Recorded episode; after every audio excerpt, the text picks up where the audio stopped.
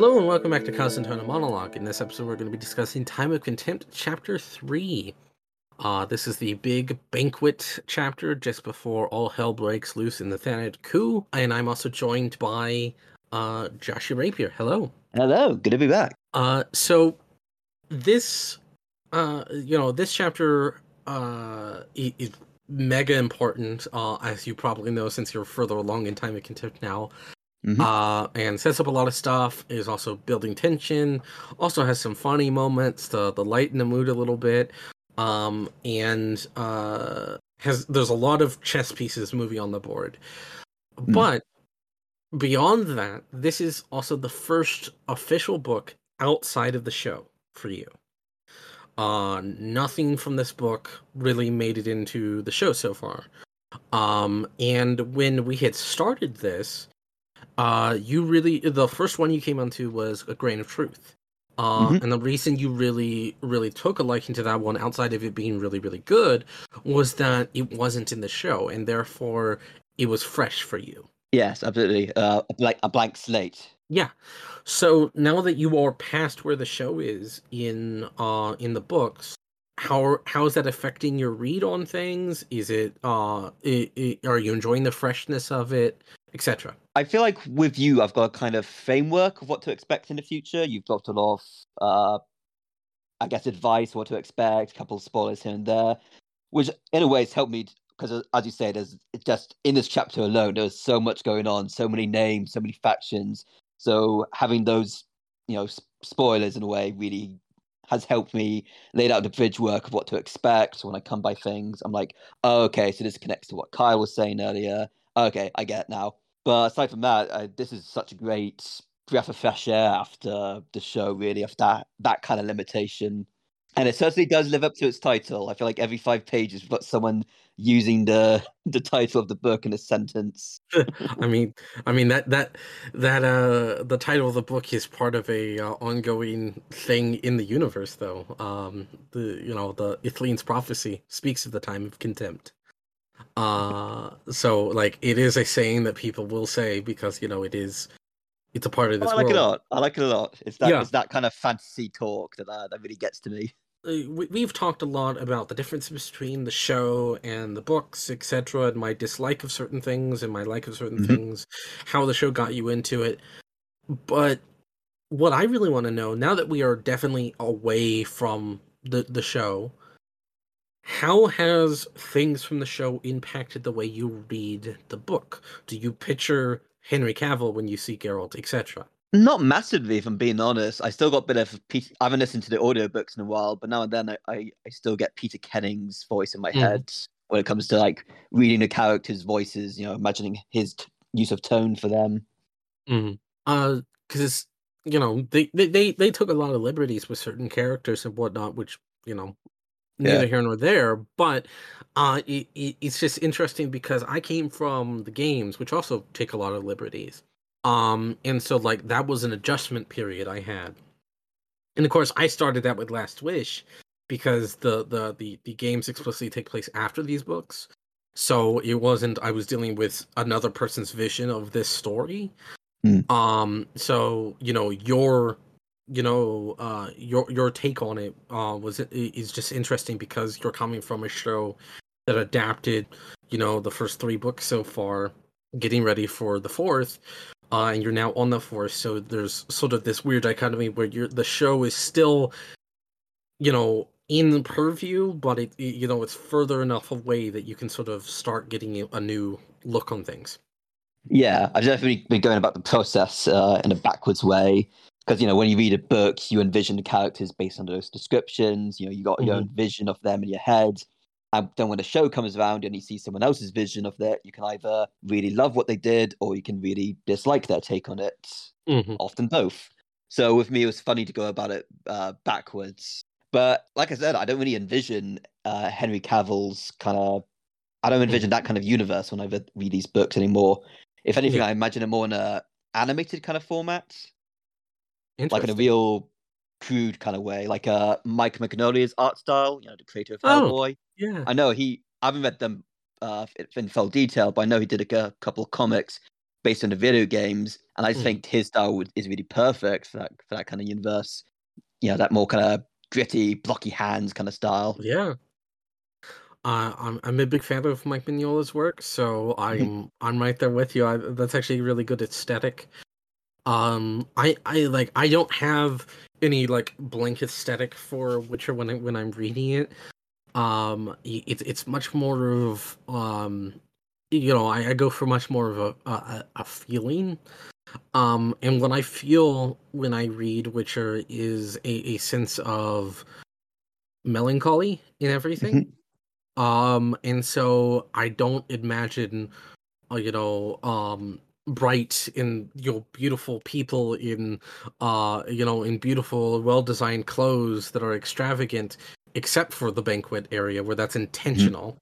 Yeah. Um, I I imagine you know Geralt is probably in a jacket that's ripped to shreds, and he you know he's he's walking around and and in, in you know stuff like that where it's only it, it has the feeling of something that's been there for a long time, but you know uh it's all about the emotionality of it.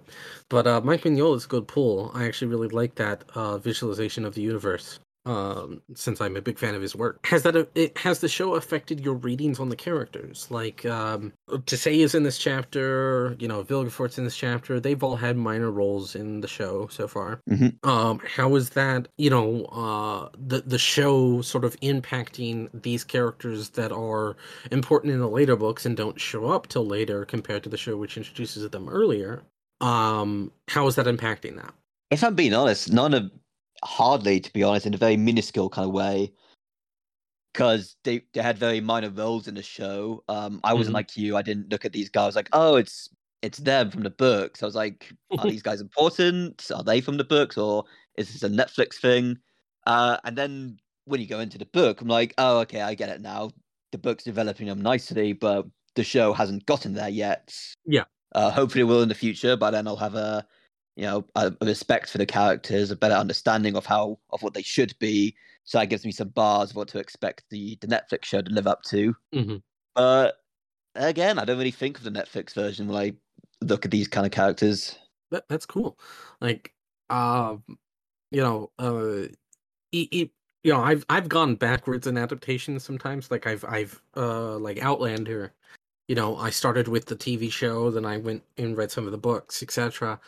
Um, and so therefore, you know, it's a bit difficult to divorce, you know, say the performance of Sam Heughan as Jamie from Jamie in the book, even though they they are the same character. You know, it's a rather close adaptation, but there are some liberties taken here and there, enough to differentiate it.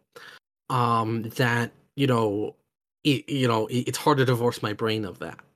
Um, so it, it's interesting to see someone who went the reverse on this series, um, and uh, and how they process that. Hmm. Beyond the show, now the, uh, in the actual chapter itself, um, you know, we get introduced to a lot of different characters. Uh, some of them we've already met technically, like Dorregaray and Vilgefortz, etc. Mhm. Um, but um, you know, the we we it's basically a tour through Mage Society. Yeah, the the magic one percent of the world. Y- yes. Um, and the mage arrogance and complacency is a big theme uh, that I think plays a whole lot into um, everything that's going to come down in the coup, especially, but also, um, you know, has played a part in previous stories and previous chapters, as well as in future story, you know, f- future chapters. Um, and this is the bit where it's fully on display just before we tear it all down. Mm. Um, so you know, you you have you know basically Geralt being treated like a piece of meat. Uh, you know, on display at this banquet. Um, and everybody, you know, is in a uh, to quote Dijkstra, here in a professional capacity. Uh, but they they act like children. Mm. Um, they're they're they're a bunch of horny teenagers. Um, and it is simultaneously funny and grotesque Yeah, and and i think that is all part of the point is that the mage society is inherently broken um and is too blinded by what it is and what it thinks it is to be able to see the true picture. And so what is your take on the way he represents mages here? Uh, you know, we talked about a little bit about this previously in some of the short stories, but uh, you know, here just before the coup, which you since you've read past, you know is going to happen. How so many of the mages are just uh so full of themselves to a Mm. ridiculous degree, and you know we Yeah. even see you know when Vilgefortz is taking Geralt around and he's talking about you know that this was the sor- sorcerer, this is where they decided to you know divide uh state and magic, etc. Um, and just everything in it leads you to believe these guys have lived in this society for so goddamn long, and we know that one of the four sorceresses is still around. Her name is Tissaia. You know, she was Yen's teacher. Because they have been around for so long, they have gotten used to this, and Hmm. they're they're blindsided for what's about to happen. Uh, though you know, Geralt can see stuff's going down, and those in the know know that stuff's going down. But everyone else, like say Sir Muddy Sodogrin, just want to you know you know bump uglies and uh, manipulate people into doing whatever they want because they think they're entitled to it. Absolutely, yeah. They're like the the pompous old guard who don't realize, you know, the the clocks reach midnight, as it were. They're not passing it on. And I often viewed the the coup has several reasons for existence, and I will get into that uh, next chapter when the coup actually starts. But this is you know the Mhm. the, the the the tension building before you know the spark finally hits. Um, but to me, one of the things that the coup represents to me uh, is a kick in complacency. Um, Mm. that the mages needed this. You know, it was a horrible situation. A lot of people got killed, but if it wasn't this, they wouldn't have woken up and finally done something. Um, so what do you think of the way the mages are treated, in, especially in this chapter? I, I don't remember his name, but there's very there's a character who introduces himself to Geralt and pretty much says what you're saying now. He talks about how e- everyone there is such a, a prick, Mm. you know, all all this air of prestige, and he's like, "You're the one person here who would I even consider saluting, raising a toast to," Mm. and I found that funny. That's like he he's probably the one self-aware sorcerer in there. Yep. And even he's a bit of a prick about it. Like, but at least he, he, he acknowledges it. Yeah, that that's Dorregaray. He was the mage in uh the Bounds of Reason. He was on the Dragon Hunt. Ah. Yep. Yeah, there's there's just so many names. I'm afraid I'm, I'm having a hard time keeping up with them. I mean, I know them all, so uh, uh, but uh, yeah, if you didn't recognize the name, uh, he, th- there's a brief mention of, hey, we, uh, you know, remember that one time we did this thing? Uh, yeah, he was the mage uh that was on the Dragon Hunt with uh, for Villentretenmerth. Yeah, very cool. And, and you talk about Dorregaray, like Dorregaray is self-aware about what this is all about, Mm. and he's very, uh, he's much more considerate than the others, but he's still because of his position and what he believes he's entitled to, he still twists the knife of, you know, you know, you still kill species, Geralt, you know, of Mm. uh which is completely hilarious to me because I've actually talked quite a lot uh in my own recordings about the environmentalism message at the heart of The Witcher. Um and how uh Geralt is, you know, a nature preserver in many ways. Um Mhm. and uh so you have a guy who believes he understands nature um and is like so full of himself that even those who you know you know it is necessary for population control but he doesn't he doesn't even see that. He thinks you know it's not it's not necessary. And he also doesn't take into account that Geralt doesn't kill certain monsters. Um and so he rubs it in his face when Geralt actually has the real lived experience of being an environmentalist. Um and so you know even that is rubbed into his face. Um and, and there's there's there's little things like uh you know uh, Philippa and uh and both trying to uh basically force Geralt to take a side um Yeah. and uh as Geralt says when he finally has had enough of you know it, it, it it's so it's so ridiculous how much my neutrality is hated just because I have the you know the understanding to say that all of you are complete and utter assholes basically Yeah, that was very cathartic to see. Yeah. It was like, ah, he gets it. He knows what the audience is going to. Seen the same argument over and over. hmm Um, and it also plays into like uh, he doesn't overtly say it, but like you know the lesser evil. You know, uh, Hmm. which side do you choose? And I've talked at length about the lesser evil story, um, and how that can reflect on this, you know, on on this saga as a whole. You have, you know, uh, to to boil it down to its most basic level, you have a princess who um is wanted for the reason she was born um, and a bunch of mages are believe they're entitled to her. Um, and uh, you have Geralt standing in the middle. Um, and in the Lesser Evil, you know, Renfri was a lost cause. Um, she was already f- too far gone uh to ever be redeemable um which is why that that story is a tragedy because Geralt decided not to choose and in effect chose and made the slaughter happen. Um, Hmm. and if he had just walked away, it might not have happened. Uh, and so he is sitting here, uh, you know, with that experience now in his mind, standing between these mages and Ciri, another princess who is wanted for the reason she was born. Um, and now he is firmly uh, trying to avoid uh, interfering as much as he can. Um, Hmm. And we're still going to see it explode. Um, and it, it becomes the futility of is neutrality actually real? Can you actually take a neutral stance? Um, can uh, you know we, we saw it in the Elven chapter in uh, the uh, in, in the last book in Blood of Elves. You know, Yarpen found um, Geralt's neutrality disgusting because of what happens, but also believes that both sides are just so fucking awful that you know what choices there to be had. Uh, so you have on a much more micro scale, you know, Geralt, Ciri all behind him, the mages in front of him. How does he navigate this?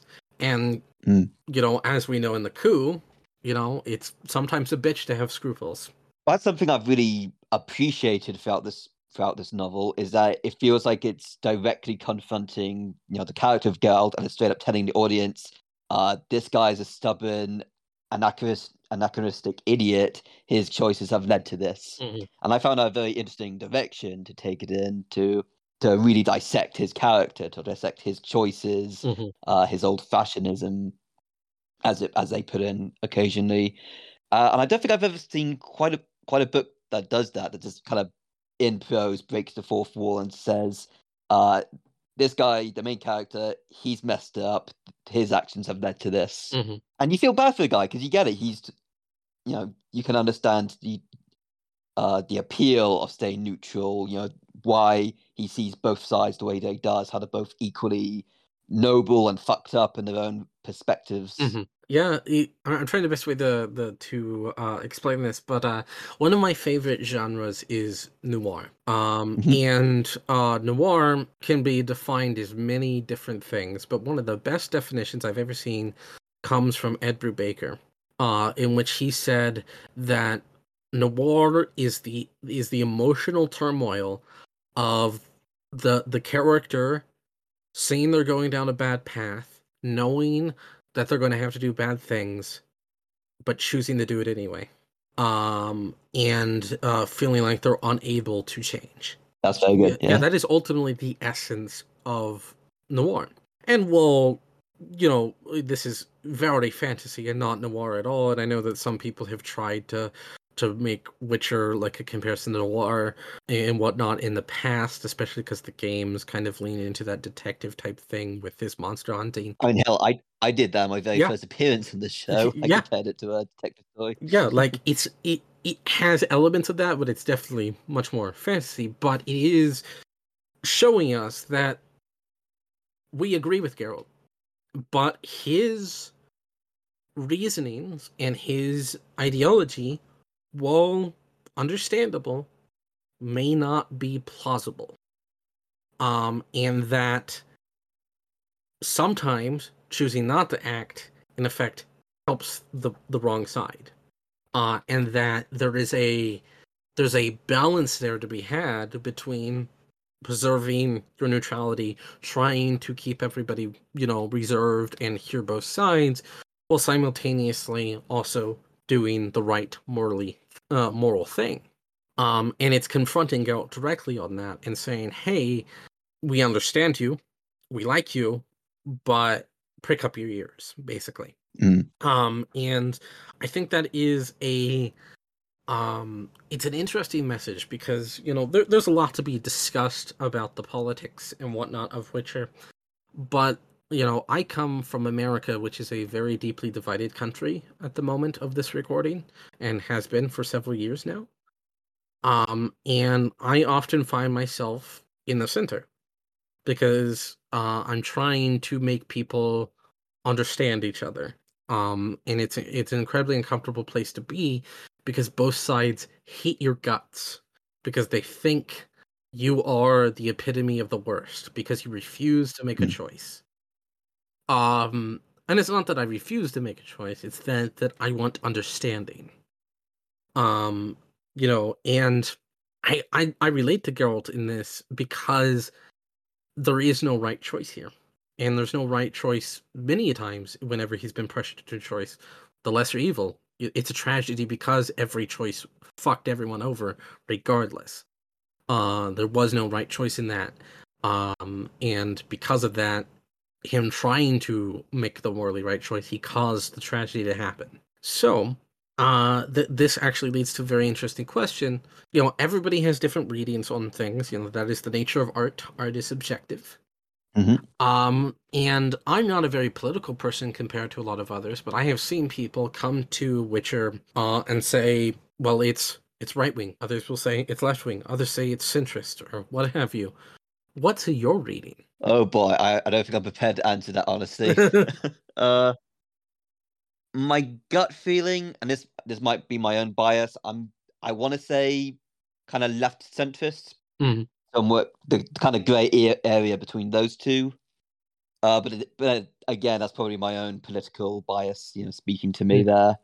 Because you know, when I read fiction, I want to imagine that's what my you know the heroes are are going through. Yeah. but it's not always that black and white, I suppose. So, uh, I suppose if I read what the people who think it's right wing uh, think about it, I could get some interesting perspectives out of that. I'm sure I could read a few paragraphs and be like, oh, okay, I see what they're going with there. But I don't, I haven't really aligned any kind of real world political aspects to it in, in that kind of sense.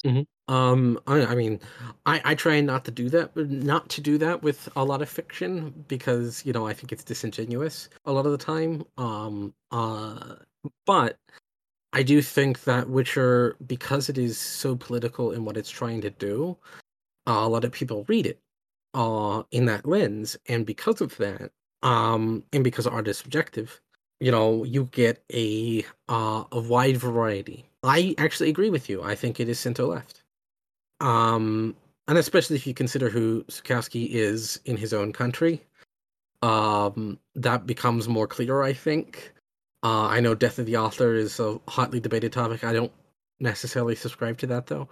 Uh, but uh, like, just to give an example, because I know we've kind of brought it up before. Mhm. You know, uh, the nature of abortion in this series. Uh, he explicitly has Calanthe say that it is the right of all women to, do, to have an abortion. In Poland, it is still illegal to have abortion and has been for decades. So I think that kind of shows you uh, on a on a, at least a minor level um, of the way that this series tackles these kind of things is that um, it is approaching it from a place of understanding, but also a place of moral uprightness. I firmly think it is center left, much like you do. So it's fun that we came to the same conclusion. That's good. Saves an awkward conversation. I, I I'm I'm not a politics guy, as you know. So like, uh, it's not like it's not like how very Obi Wan. I'm not brave enough for politics. yeah. I I, uh, I I just I don't dabble in that as much as I can, even though like the two things that I've covered on this podcast are incredibly political works. So you know, uh, Babylon Five is not subtle in that, um, and uh, and Witcher is also not subtle. Uh, but it being art, you can read it multiple ways. You know, So, uh, just to give you an example of Babylon 5, you know, the show that I did just before this, because of who J. Michael Straczynski is and what this series has to say, I would say it's very left leaning in a lot of ways. The main actor who plays one of the one of the main characters is very very right wing. Um, and so there's that dichotomy there of did he disagree with what was in the script? Mm. Let's talk about because we you were on Shard of Ice. Uh, hmm Yen and Geralt finally saying "I love you." Yes, awesome. I was looking forward to talking about this because I was like, that was the moment I, I read it and I was like, oh yeah, I have to do an episode of, of this podcast with Carl on this one. Because it does feel like the culmination of Shard of Ice, of all the kind of the running through line of their relationship throughout the short stories, the mentioned ones in, in the main saga. This this felt like the culmination I've been waiting a long time for. Mm. And yeah, I know it's not the end. I know there's gonna, gonna be a lot more to explore in the future Mhm. but this did feel like the the ending of a chapter, as it Yeah. were, of the the breakup chapter saga. hmm I 100% agree. Um, what did you think of it being as mundane as it was? Just uh, have you know saying this over, you know, I loved it. It just he he just casually says it, and she's like, "You finally said it." He's like, "I must have done." No, Mhm. you fought it. There's a difference between thinking and saying it, and I think uh, he gets it now. That was the lesson he was too stubborn to understand in in that story. And the book acknowledges the way they write it, they write about uh, the ice of stubbornness and pity is finally melted away. It's like, ah, he knew what he was doing. Mm. He's he's been building up to this. Good stuff. Mhm. And what what I love about how mundane as it is is because of how emotional and raw Shard of Ice was. Mhm. Um, you know, it's it, Shard of Ice was inherently two characters who wanted to say the same thing but couldn't because of their own inherent flaws.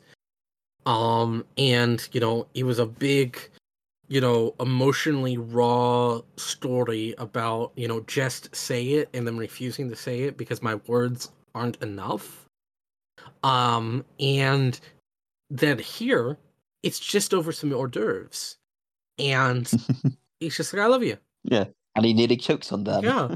like and there's something so subtle about that to go back to babylon 5 one of my favorite scenes in the first season is there's a character who's been in an on again off again relationship uh with an with an old friend from military academy right and they've uh you know they're, they're living together now but they they're, they're not committed yet and he's trying to figure out a way to say it to propose to her, but he doesn't know how because it's so awkward and because the relationship is so long, you know, years and years going without each other and then with each other. And so as he stumbles over his words and like, Catherine, I'd like to and then he stumbles and he stumbles and he finally goes, Hey, you want to get married or not? it is ridiculously romantic in a way it shouldn't be. Um, because of the simplicity of it. We make a big deal in fiction about you know, getting down on one knee and, you know, will you marry me? And big sweepy music. yeah, and fireworks in the sky. Yeah. And like, yeah. and some people have that experience. Some people do not. Um, and, uh, you know, uh, you know, he was never a doubt in either of my parents' minds that they were going to get married. They did do the, like, get down on one knee, will you marry me thing, but it was never like a big explosion thing. You know, it was just like, yep, we're getting married. Um, and so like it's something that is rarely done in fiction. It's just, just to have this mundane, ordinary thing of I love you. Uh, and it, you know, and if you've you know ever been in a relationship or whatever, you tend to say that without even thinking of it. You're just like, Yep. Yep. Yeah, I've been there. um, it, it- it's just a word that slips out of your mouth as you're you know walking out the door. See you later. Love you. And uh, so like that, the the way he does it, especially because their meeting was so fairy tale, with Mm. the big you know wish stuff and the genie and all this stuff, to have something that's just, yep, ordinary day. Um, and I I can't quite put in the words just how intensely romantic that is compared to doing the the you know get down one one knee type thing uh because it feels so normal and so like uh j- just like ordinary life in a way Mm. you know having that here you know we open with traditional marriage vows um and then we get uh, an excerpt from dandelion's half a century of poetry um Mhm. uh, The pair reference. yeah. Yep. The you know, love is like a pear. You know, please try to describe it to me. You know, a pear has you know a distinct color, a taste, and a very interesting shape. Now try and describe it to me. Yeah, very clever. Uh-huh. Um, love is a complicated thing, and we've explored this, you know, through the saga so far. You know, no more blatant than Shard of Ice and A Little Sacrifice, uh, both of which you were on. Um, Mhm. and to then culminate in this. Um, and I think that you know that the build up over multiple stories, multiple books, to end up here. Some people think it's silly. I know my dad thought it was silly, um, when he read it, but I adored it, and so I'm Mm. just happy you adored it too because of just how down to earth it was. Yeah. Well, like the way they met again was was it had that kind of epic Yes. fantasy flair to it. You know, the the wild hunt, teleportation, uh, Ciri pretending to pass out, Yes. which I thought was a quite funny, clever way to go about it. Mhm. Uh, and then this was a scene you had told me about months ago during one of the first few sessions we did, where it's Dandelion and Ciri watching Yep. them, and he's he's using poetry and his own understanding of humanity and of his best friend to tell Ciri what they're telling each other while they're not actually speaking. And that was such a very sweet way to finally to finally resolve all this Mhm. you know bullshit they've been putting each other through. I I talked about last chapter when I recorded that that uh Mm. uh the words did not need to be said. We do not need to know the words. Um Mm. because it's it's all about the emotionality. Um and that that's what Dandelion does so perfectly, you know, that is the point of poetry to uh to say the words that others cannot speak.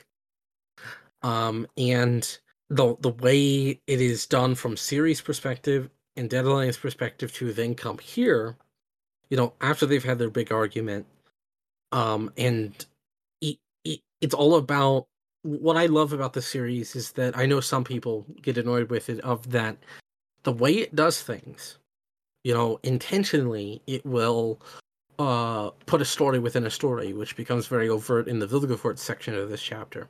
Um, but what it's trying to do is not only show you how perception and bias change things uh, and perspectives, but also focus on the raw emotion. Um, it the words being spoken is not as important as the emotion felt. Um, and I think that is um, very counterintuitive to a lot of modern writing because a lot of modern writing is about you know show don't tell. Um, but there is to telling there is a art there. There is an elegance there that i think we have missed. Uh and what i love about witcher is that it tries to do that of the words the actual words meaningless.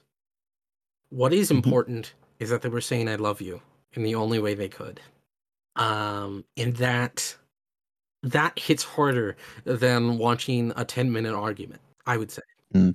I don't know about you though No, I- definitely agree here, Mm. uh, and I'm kind of wary of how Netflix will go about this in the future because the way the Netflix version of Left the Relationship is kind of undetermined. I know you really, really hated the whole Yep. Geralt putting a sword to her thing, uh, and the way the finale left it is kind of hinting to getting back together, but it's nowhere near as competently handled as the book is. Mhm. So my theory is, based on what we've been discussing, is there will be some kind of huge epic showdown in season three's finale, and that's where the "Ooh, I loved you all along" thing will kick in, completely going against the point of of this chapter. I, I'm calling it now.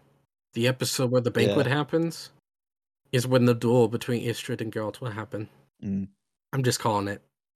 Because that feels like something that show would do. Even though they didn't fight the duel at all in the book, because the entire thing was don't fight it because you're being stupid. Yeah, Um, you know, I have a feeling the show will do that. And like uh, you know, not not to like badger on the show. You know, if you like it, you like it. You know, uh, that's what I've been saying to a lot of people here lately. Because like I, especially with recent announcements for season three, I'm really like ugh, on potentially not even watching it anymore. Um, and um, the thing is, is that uh, there's also a big difference in the way the writers see things, and the way the actors see things, and way the fans or the watchers, the viewers see things. You know, for some people like me, Geralt putting his sword to Yen's neck was final straw. There's no coming back from that. In interviews, Henry Cavill says that you know uh, it's a very extreme set of circumstances for Geralt and Yen to be in. You know, we're gonna have to we're gonna have to figure that out next season, how to work through that uh, and hopefully get back on track. Anya Chalotra, who plays Yen, doesn't think there's any work to be needed. She mm-hmm. thinks it's all fine and dandy. She even joked in that same interview when, when Henry Cavill said, "Well, there's going to be some, we're going to have to work towards it." She's like, "Oh, I, yeah. I have to work for you." I think I've seen that interview. Yeah, you can definitely tell that they're not on the same wavelength. Yeah, and then you know you get Lauren and the showrunner and the writers having different interpretations of what's going on, and I'm just like, I have no confidence in their ability to fix this, especially because, mm. you know, next chapter, and you've already read it, the family split up. Mm. Um, and I, I'm, I don't know if they're gonna wait to hold up Thanedd until the the series finale or the season finale, or what. But like, it's gonna be a long time before they see each other again. And I don't want this to, you know, hang like the sort of Damocles over this character relationship. I'd much rather them be in love, be happy for this one moment in time because I think that is actually super important. Mm-hmm. Um, this chapter while it is building tension, there is a lot of small moments like the "I love you" bit, um, you know, that is all about the happiness that these characters feel when they're together, because that's about to get you know shredded into a million pieces next chapter. Mm-hmm. um, and so there is a sense of calm before the storm, you know, a sense of togetherness and happiness. I mean, we end the chapter on uh Yen and Geralt discussing building a house uh mm-hmm. and having a farm and just living together. Um and which by the way is from the non-canonical short story Something Ends Something Begins that was written before this but is best read after. Uh, okay. Yeah, uh, I'll. Uh, I sent you the link a long time ago when you started reading these books, but I'll remind you again after you finish Lady of the Lake to read it. Uh, yeah, so. it's a non-canonical short story, um, that uh was written prior to the saga. You know, during the short stories time when he was still writing the short stories, um, and serves as a quote unquote alternate ending or sort of a you know what if I guess would be the best mm-hmm. best example and they have a farm there. So, uh, yeah, so that's a that's a reference to that. Uh, but, but also it's you know it, it really fits with who Yen and Geralt are and how much they want to be divorced from the greaterness of this world. You know, Geralt doesn't want to be a Witcher anymore. Yen wants to be divorced from the politics of this world, and has been forced to become a council member because of the Battle of Sodden. Uh, and Ciri wants to choose her own destiny instead of the destiny chosen to her before her birth. Um, and you know, the farm sort of symbolizes that. I, I think it's important to have some happiness in this chapter before all hell breaks loose. So we shall see. I, I like I said, I, I don't even know if I'm going to continue watching that show. Mm-hmm. Um, so one of my final questions is Vilgefortz. We haven't really talked about him because he hasn't been in any chapters that you have been in. Nope. Vilgefortz is one of the main big bads. He makes a very good impression here yep. in this chapter and the next. Mm-hmm. And one of the fun things about him is the way Sapkowski plays with the traditional villain trope. Uh, you know, Vilgefortz in many ways is more of your traditional fairy tale villain. He is unquestionably evil. Um, and there is no ambiguity about him, and he's an asshole, and he's a misogynist, and he's all these 20 billion things that you just want to fucking murder him. But there's this great moment during the conversation between him and Geralt where he says, We're not all that different, you and I. Typical villain. and Geralt shuts that down immediately. It's like, yeah. Are you fucking serious, man? Um, what did you think of, especially because we're comic book fans, we're used to the dark mirror trope, you know, the Yeah. villain is the is the reflection of the hero in the mirror. Uh, What if he took a different path? Blah blah blah blah blah. Yeah, that's a trope that just won't die, as the as the latest Morbius movie's proven. I, yes, I'm one of the few people in the world who actually saw that movie in cinemas. I'm not proud. so, what do you think of uh Sapkowski playing with that trope and basically shooting it in the foot immediately? Yeah, I I love it when characters do that. When the villain does the typical "we are the same" monologue, and the hero's like, "Go fuck yourself, dudes." Mm-hmm. I would, I yeah, because I get from my recall, uh, he's talking about how they have you know sorcerers, mum, their the mums were sorcerers, Mhm. how the source, how female sorcerers have influenced their lives, uh, and they had that conversation about do you believe that you can totally dominate a strong-willed woman to your will? And I really liked what the uh, what he did by cutting away from that, you know, cutting back to Geralt and Yennefer in bed, and he's like, she asks, "What did he say?" And he's like, "You, you know what I said." Mhm. And coming back to it, and it doesn't give an, the audience a specific answer, uh, but I'm pretty confident saying he he's taking all the lessons he's learned from you know Shard of Ice to say, "No, you can't dominate a woman." Yep, and uh, it's also one of the few times that the wish from the last wish is actually brought up. Uh, because you'll be surprised how little that comes up. I actually like how little that Mm. comes up. Uh, because I think the, the the ambiguity of that that wish is important. Um, and I don't think making a big deal out of it like the show did is great or whatever. And the games did a similar thing of you know, from someone like Vilgefortz, a deeply misogynistic man, his entire backstory he talks about is it's all about how women mistreated him. Hmm. Um, so he, uh, he would look at the wish and think of it as something distorted and vile and domineering, when in actuality it was an act of love. Mm. Um, and I, I think that's an interesting uh, route to go down. He, and he, he also talks about you know his over misogynism is everywhere like he talks about the paintings that glorify the first sorceresses and it's like it shows the gr- increasing feminis- uh, feminization of our profession um and the way he treats uh, lydia lydia um Mhm. stuff like that um so you know in many ways he can be read if you want to be like very stone cold accurate of to Geralt. You know, he could be the Dark Mirror, but then there's enough differences there that he can't be. And so I, I love the way Sapkowski just sort of lightly touches on that and then shoots it Mm. in the foot. It, it's a fun little twist on that.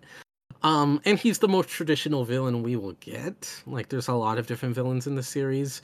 Uh, and I know that uh, you know. I remember when Claudia was going through. this, She's like, "Who's the big bad?" I'm like, um, "There's multiple. Uh, you know, this is one of them. Um, he's the most overtly evil, I would say, outside of another particular character you haven't met yet.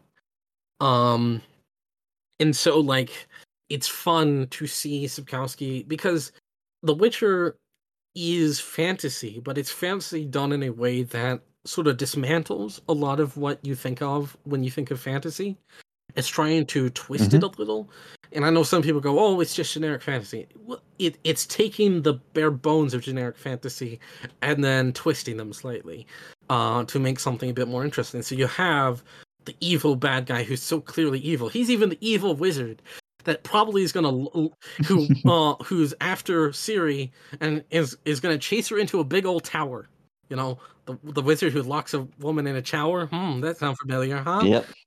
Um, but at no point in anything does uh does Sapkowski even bother to say, "Yep, Dark Mirror." It's it's immediately shot in the foot.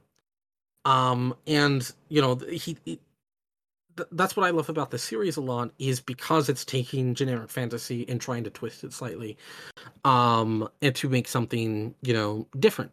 You know, uh, in in many ways, it is uh, can be read uh, as a satire almost of, say, Lord of the Rings or something of that sort. Um, you know, I've seen some people write essays about that, and I, you know, I don't necessarily agree with that read, but it is a read that I can understand certainly. Mhm. And so, what do you think of Vilgefortz as not not just the Dark Mirror, but as this villain who is the most vilest villain ever. Like he's all your stereotypes all in one. What do you think of that? I think he's definitely uh, the step up the series needed. Because I'm correct me if I'm wrong, but I feel like the biggest villain the series has had so far is uh, Reet. Is that how do you pronounce it? Rience. I've I, have heard it pronounced yeah. both ways, so I, t- I didn't go Rience. Yeah. yeah. I feel like the biggest villain the series has so, so far is Rience. Uh, and even then, he's more of a thug type character. You, yep. you do get the sense he's just the hired hand, uh, you know, the real scumbag type villain, while you've got the real overprivileged, wealthy, you know, all powerful villain, you know, somewhere in the background pulling the mm-hmm. strings. Mm-hmm. So Vilgefortz is definitely that step up the series needed. Uh, and you know, not to give away about too much about the next chapter, but he because I know that that's your mm-hmm. job, but he definitely proves his mettle, as mm-hmm. were. And, and, that actually builds into the Dark Mirror thing. Like, uh, I'll, I'll just go ahead and talk about that, and I'll talk about it in more detail when I record the deal. Him thrashing Geralt so thoroughly that Geralt stood no chance. Um, is a glorious inversion of trope. Mm. You expect the hero to triumph. Uh, he doesn't. Also, the Dark Mirror, uh, Vilgefortz has had far longer the train than Geralt and is far more experienced. He trashes yeah. Geralt. And that's what's so lovely about that is that it's taking all the tropes, going, here here's what it would be in a normal fantasy, saying no to that, and then beating the hell out of our main character. Uh, and there's something so gloriously fun about that, but also insidious in a way uh, that makes him more threatening as a villain, certainly, but also is fun because it's it's mocking almost in a way traditional fantasy. Um, and it, it, it's just enjoyable because of that. Um, and Vilgefortz is uh, you know, a complicated character, uh, not necessarily in terms of, oh, he had a tragic backstory, so therefore we understand he's a villain. No, I'm, I'm talking complicated as in he is a man of many wants, and those wants are sometimes contradictory. Sometimes he uh, fucks up him, his own self. He's complicated because he's a villain who is so villainous he makes mistakes. There is no attempt to sympathize with him, no nothing like that. Um, and I, mm. I think that is a fun thing. Is uh, that that's so rare. Uh, and you brought up Rience, and I mean Rience is working for Vilgefortz, so like, uh, you know, uh we brought up the on the leash thing last book i believe um and mm-hmm. Rience is the sorcerer on a leash to Vilgefortz. so uh you know he he's just uh you know he was the introduced the sub villain before we introduced the main big big, big villain it even follows that trope but it, it, it's intentionally doing it in a way that is uh almost tongue-in-cheek in a way hmm. uh if we want to go into the whole dark mirror type idea would it be alright to say that Rience is the dark mirror to Jaskier, and that Jaskier is, you know, Geralt's, you know, associate, that he does missions for Geralt, the same way that Rience is doing missions for Vilgefortz? Yeah, I mean that is definitely a way to go there, especially because he yeah. did work for the Kaedwen Secret Service, and currently Dandelion is working for Dijkstra for the Redanian Secret Service. Yeah, and the first time we are introduced to Rience is you know him torturing uh, yep. Jaskier, sorry, Dandelion rather. Yeah, but that that's actually a good thing. I never thought of that. Mainly because I just think of Rience as uh Rience is like um your traditional uh second in command villain, but he is so useless that he just keeps getting beaten so thoroughly every fucking time, and it is hilarious. And he thinks he's the big fish, but he's actually a small fish in a really large pond, and no one really cares about him. Um, and that's what I love about him. It's just that he is an idiot. Uh, and he keeps fucking up every fucking time, and is glorious. Uh, but no, I, that does actually fit rather well with uh, Dandelion's character. That that's something I've never really put two and two to. That's cool. Mm. So, uh, my final question for you um is in this chapter Geralt is treated like a piece of meat. Um, at the same mm-hmm. time, there are large descriptions of uh, the sorceresses and sorcerers in their gaudy outfits, their very exploitive outfits. So the inherent sexualness of this chapter is quite frankly off the charts. And some people are adverse to that. Some people like it. I think it's an interesting dichotomy to have. Um, and I've seen some people sort of parallel the Witcher profession to like uh, sex work in a way, that uh, they've been, you know, uh, they're treated as a piece of meat. They're only uh, they're only interested for their body type thing. And we talked about that with the scientific thing with uh, with Shani. Mhm. So, what do you think of the overt sexualness of this chapter, um, and how that reflects on Geralt, and how that reflects in the sorceresses, and uh, in in the inherent sexism within the mage society? Uh and you know how men have to look older and women have to look young uh to be treated seriously. Um and uh because some people interpret that as Sapkowski directly being sexist. I don't necessarily agree but everybody's entitled to their opinion. So what's your read on it? My take is everyone's treating Geralt as this exotic piece of meat that's just wandered into their, you know, into their own private zoo, as it were, their banquet. You know, and everyone's like, "Oh, Yennefer's just banging you for the sake of experimentation." You know, much like what uh, that Mhm. prick in Shard of Ice was talking about. Uh, but it's not that case. We know Yennefer has genuine feelings for Geralt, but these sorcerers, you know, these one percent assholes, they don't see it that way. They want to. They're like, oh, let's have a piece of this guy, see what all the fuss is about. You know, and you get that very this wonderful sentence by Geralt towards uh, towards the middle where he's like, I've heard people, you know, assault me all night. I've had one woman yep make me on a hedgehog, you know, colourful stuff like that. Um, and it, you know, it's real, it's a real fish out of water situation for the guy.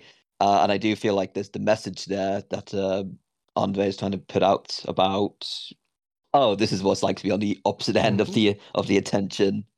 Because I assume, you know, I assume Geralt's more used to seeing, like, let's say, uh, for lack of a better word, town wenches, you know, uh, or the the the village virgin, you know, typical fantasy stuff like that. You know, people who who I, who either shirk away about their sexuality or use it to their advantage.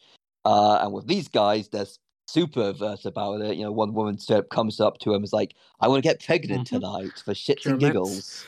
um i've i, I that, that that scene i also read is like th- there's a lot of like when when he goes off on that like tangent of you know or you know i've been i've been appraised i've been assaulted you know uh one woman even threatened me with rape on a hedgehog you know that kind of thing um you know it's like he's a toy um and there's this Mm. sense that you know yen cares about him uh in a very deep way uh, how last chapter we found out that he doesn't actually make enough money on his contracts. She instead pays the people that pays his contracts to pay him more. Uh and uh Hmm. and, stuff like that. Like she she intentionally gives him more money um and to make sure that he's doing well. And we also know that their relationship is kind of infamous in the sorceress uh you know circles that everybody talks about, you know, it must just be a fling, it can't be love, that kind of thing. The only person who thinks it might be love Mhm. is Marti Sodergren, who, while she is the one that threatens the rape on hedgehog, she is also the one that is the least interested in politics. Uh, so she's she has the least to gain from anything. It's just out of pure interest and fancy. Um, and uh, so she's the only Hmm. one that even bothers to speculate that it might be love. There's, an- there's this entire idea that maybe Gin's keeping him around like a trophy. And so all of the threats against him, including the Keira Metz of, uh, you know, I, I I'm gonna get pregnant tonight, all seem like digs at Yennefer. Um, it's not just that they want to sleep with Geralt; it's that they want to steal Geralt from her. Uh, and the the the baby Mm. thing is intentionally like a direct insult again, knowing that she's looking directly at this situation, even though she's pretending to, you know, walk around as per the social norms of the mage society. You know, everything is a social faux pas. You have to keep wondering. You don't eat too Mhm. much. You don't talk too much. Um, you keep walking. Uh, you know, uh, that that kind of thing. So, and it's even, uh, you know, it, it, it's directly targeted towards the end. And then when Philippa comes in, and she talks about the illusions and the power of illusions, uh, and how illusions can only simulate something, it cannot truly be the thing. So she can make, you know, oh, here's here's some hors d'oeuvres. They're not real, but if you wanted them, here you go. You know, uh, and uh, you won't have your feel. She even talks about that in terms of sex, um, and makes it very Mhm. overt. You know that you know, I can I can uh, make you have an orgasm right now, and it won't matter at all.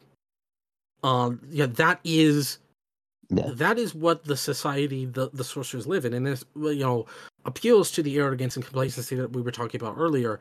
That this is not only a game to them, Geralt is a toy, um, and a toy is there to be used and to be played with, and Yen is you know a rival, and therefore they must uh, antagonize her in every way possible. Um, and we see that you know Yen tries her best to keep her cool. She has that moment where she tells off Triss. Um, but like you know, for the most part, she's trying to Mhm. keep her cool. Um, but she's used to this, and so she blends in more, much more than Geralt does. Um, and I think that the the overt sex of this chapter, both in terms of Geralt and in terms of the sorceresses, I think is very a very clear uh look by Sapkowski and not only how decadent a, a lot of rich people can be and are um but also how having power you know magical powers would only extrapolate that and how within their own society they have built such gendered walls that uh, it influences everything they do and I think it is a meta commentary on our real society. What Geralt is experiencing is catcalls. Uh, that's literally all he's experiencing here. Uh, and it's shameful and it's disgusting. And it makes him feel horrible. Uh, and everybody I've ever talked to that's experienced catcalls says the same thing. Um, and so I think that he's using a sexist society, but with a gender flip, to talk about our real society um and uh I, I find that very interesting. Um and, and especially with uh you know how different and at the same time how similar yen is. How she both fits in that world and doesn't all at the same time. The the inherent sexism in this society and the way it's being showed to us and how it parallels our own sex the sexist society uh also adds to the overall theme of not being able to fit in uh, Yen is simultaneously, simultaneously caught between her duties as a council member the Brotherhood of the Sorceresses to her love for Geralt and how she doesn't fit in this world quite, but has to. At the, at the same time, Geralt is having a very similar situation in which you know he doesn't fit into this society at all, and he's const- it's uh, it's always talked about how he's uncomfortable in his doublet and he keeps pulling at it, trying to reshuffle it. Um, and what I like about that is that Geralt is a phony, as we've talked about. You know, he likes to pretend he's something he's not. The emotionless killing machine Witcher guy who's just out to get money. But Hmm. when he has to pretend to be something even worse, you know, he's even more uncomfortable. And so, like, it is a falsehood within a falsehood that he's having to be. And so, therefore, he's uncomfortable, much like Yen. Which is why the moment where they go and they leave and they go to their own room, they instantly are much more open, much more them- themselves than they were ever Mhm. at the banquet. Um, and it's all about uh, you know masks and what that does to a society, both on an individual level, uh, in the case of Yen and uh, Geralt, but also on a larger scale, which is uh the, the the mask that the you know sexism puts on our society whether in here where it is the overt uh you know 1% you know magic type thing or in our society the patriarchal society um do you have any questions for me No, I not. Nothing that could top your wonderful uh, little, little lecture there. No, I think we've covered a lot of really fascinating stuff in this in this one. Uh, as always with you, I'm really jealous of the way you can uh, just take a sim- a simple question and then turn it a, a this wonderful, real deep dive into into the history and uh, social aspects of it. It's brilliant stuff. And it, and it shows just how richly diverse this this series is that you can do that you can do that kind of stuff with it. Mm. I, I I mean I I tend to just blather on and hope what I say makes sense but it, cer- it certainly does. uh so he'll be back in two chapters time Uh-huh. uh so uh next time i'll be covering chapter four which is of course the big old coup so i'll see you then and remember to have scruples because scruples sometimes can be a bitch but also important. Uh see you next time. Bye. Goodbye.